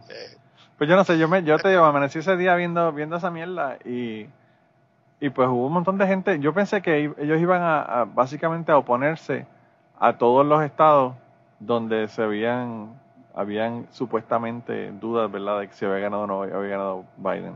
Pensé que iban a hacerlo en Nevada, pensé que iban a hacerlo en, en Arizona, pensé que iban a hacerlo en Michigan, pensé que iban a hacerlo en Florida, digo Florida no, en Georgia eh, Pensilvania. Y si tú te diste cuenta, solamente tuvieron dos opciones a dos estados, porque el resto, que había senadores que estaban backing, ¿verdad?, de que se, de que se cuestionaran esos votos, eh, lo dejaron de hacer porque tú, tú sabes que decían, hay alguna objeción a estos votos, bla, bla, bla, y alguien decía, Ajá. yo, había una objeción, pero el senador ya se retractó y no quiere, no, no está apoyando esta medida, por lo tanto. O sea, Sí. que hubo- yo pienso que si hubiese sido ahora las elecciones, el tipo en vez de ganar por 300, ¿qué? 304 fueron, 308, Hicieron 300. no me acuerdo, No, no, me acuerdo 25, exactamente, creo. pero eran poquitos, poquitos sobre los 300. Yo creo Ah. que pro- probablemente tendría 50, 50 votos más del colegio por, por lo encojonados Sí. que están. Hay un montón de gente que son republicanas aquí en donde yo trabajo que están encojonadísimos, encojonadísimos, porque eso no es lo que ellos quieren presentar, ¿verdad? No es el Ajá. mainstream. Y entonces, pues tú sabes, eh, No. están súper encojonados. Y, y les costó Georgia. Les costó los dos claro senadores sí. de Georgia, que eso yo no lo esperaba. Sí. No, yo tampoco, es- yo tampoco pensé que iban a ganar. Pues ahí la teoría tuya, yo creo que tienes razón. Porque eh, lo que tú estás hablando de que si hiciéramos las elecciones ahora, eh, eso es exactamente lo que pasó en Georgia. Sí, sí, sí, eso mismo. Que- Si Georgia hubiese sido el- en noviembre, lo hubiésemos perdido. Sí. De hecho, perdieron.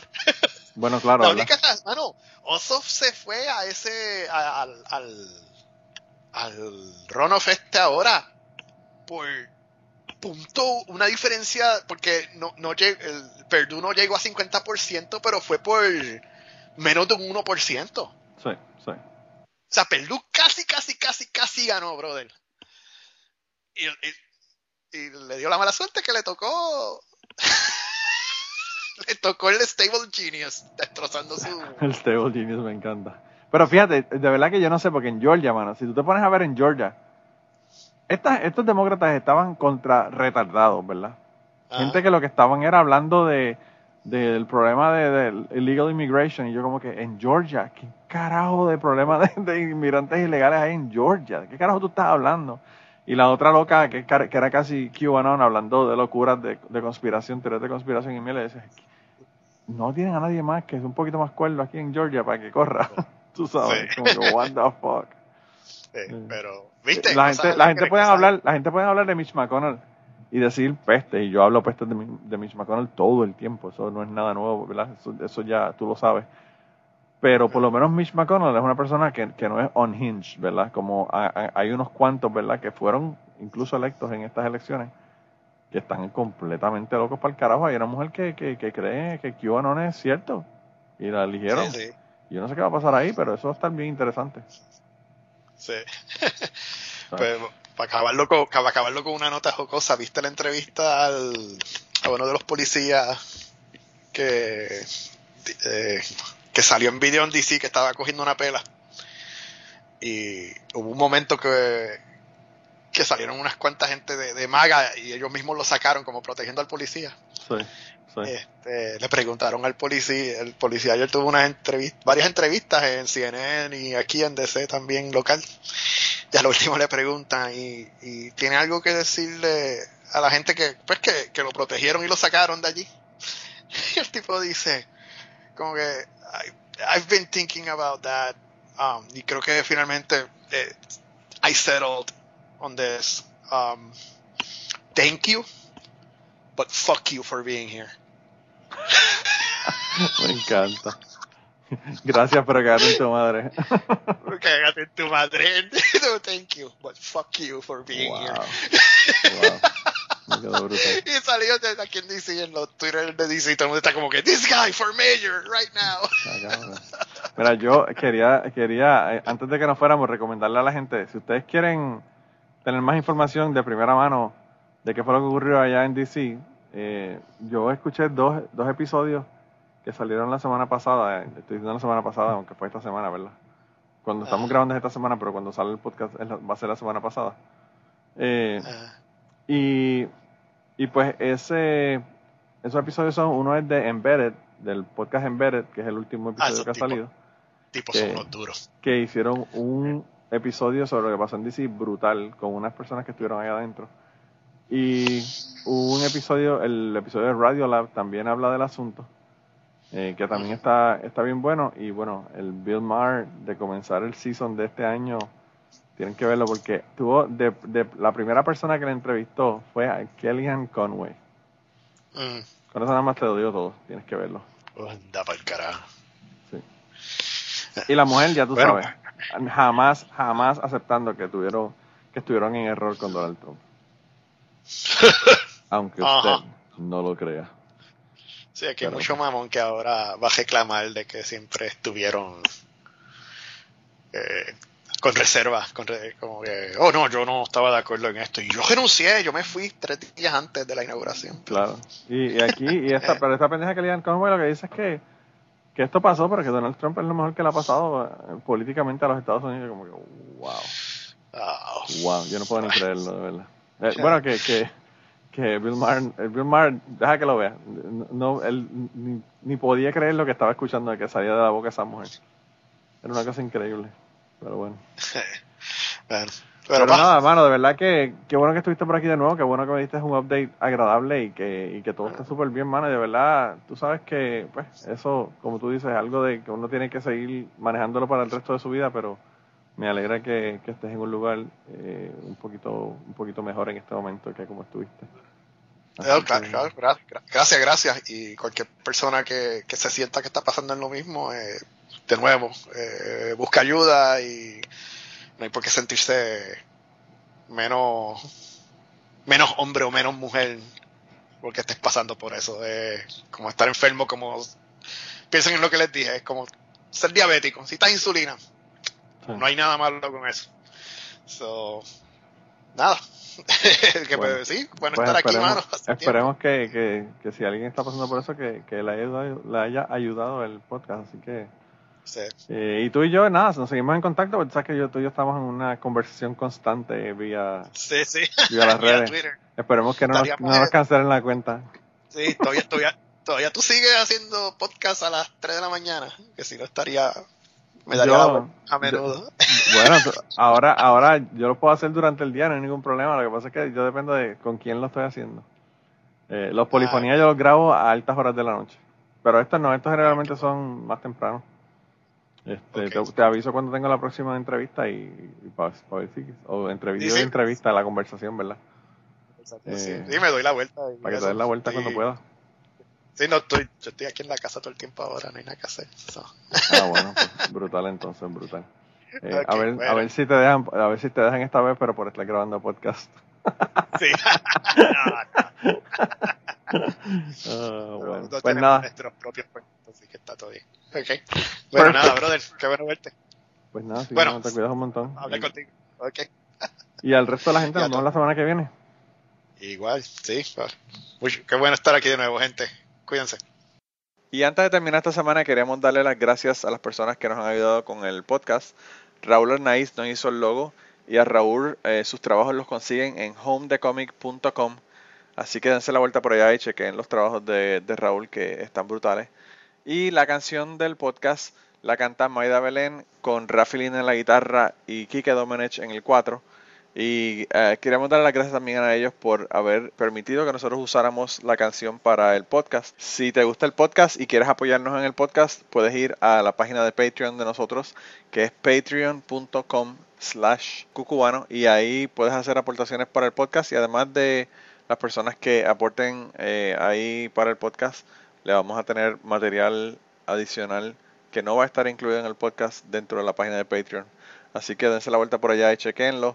Gracias por habernos apoyado, gracias por recomendar el podcast, gracias por contarles a su abuela, a su tía, a su mamá y a sus amistades. Gracias por darnos follow en Twitter, porque tenemos muchas personas que nos escriben todas las semanas y queremos darle las gracias a ustedes también, porque sin ustedes realmente, pues para qué vamos a grabar el podcast. Y nada, con eso los dejamos, se cuidan un montón y nos vemos prontito.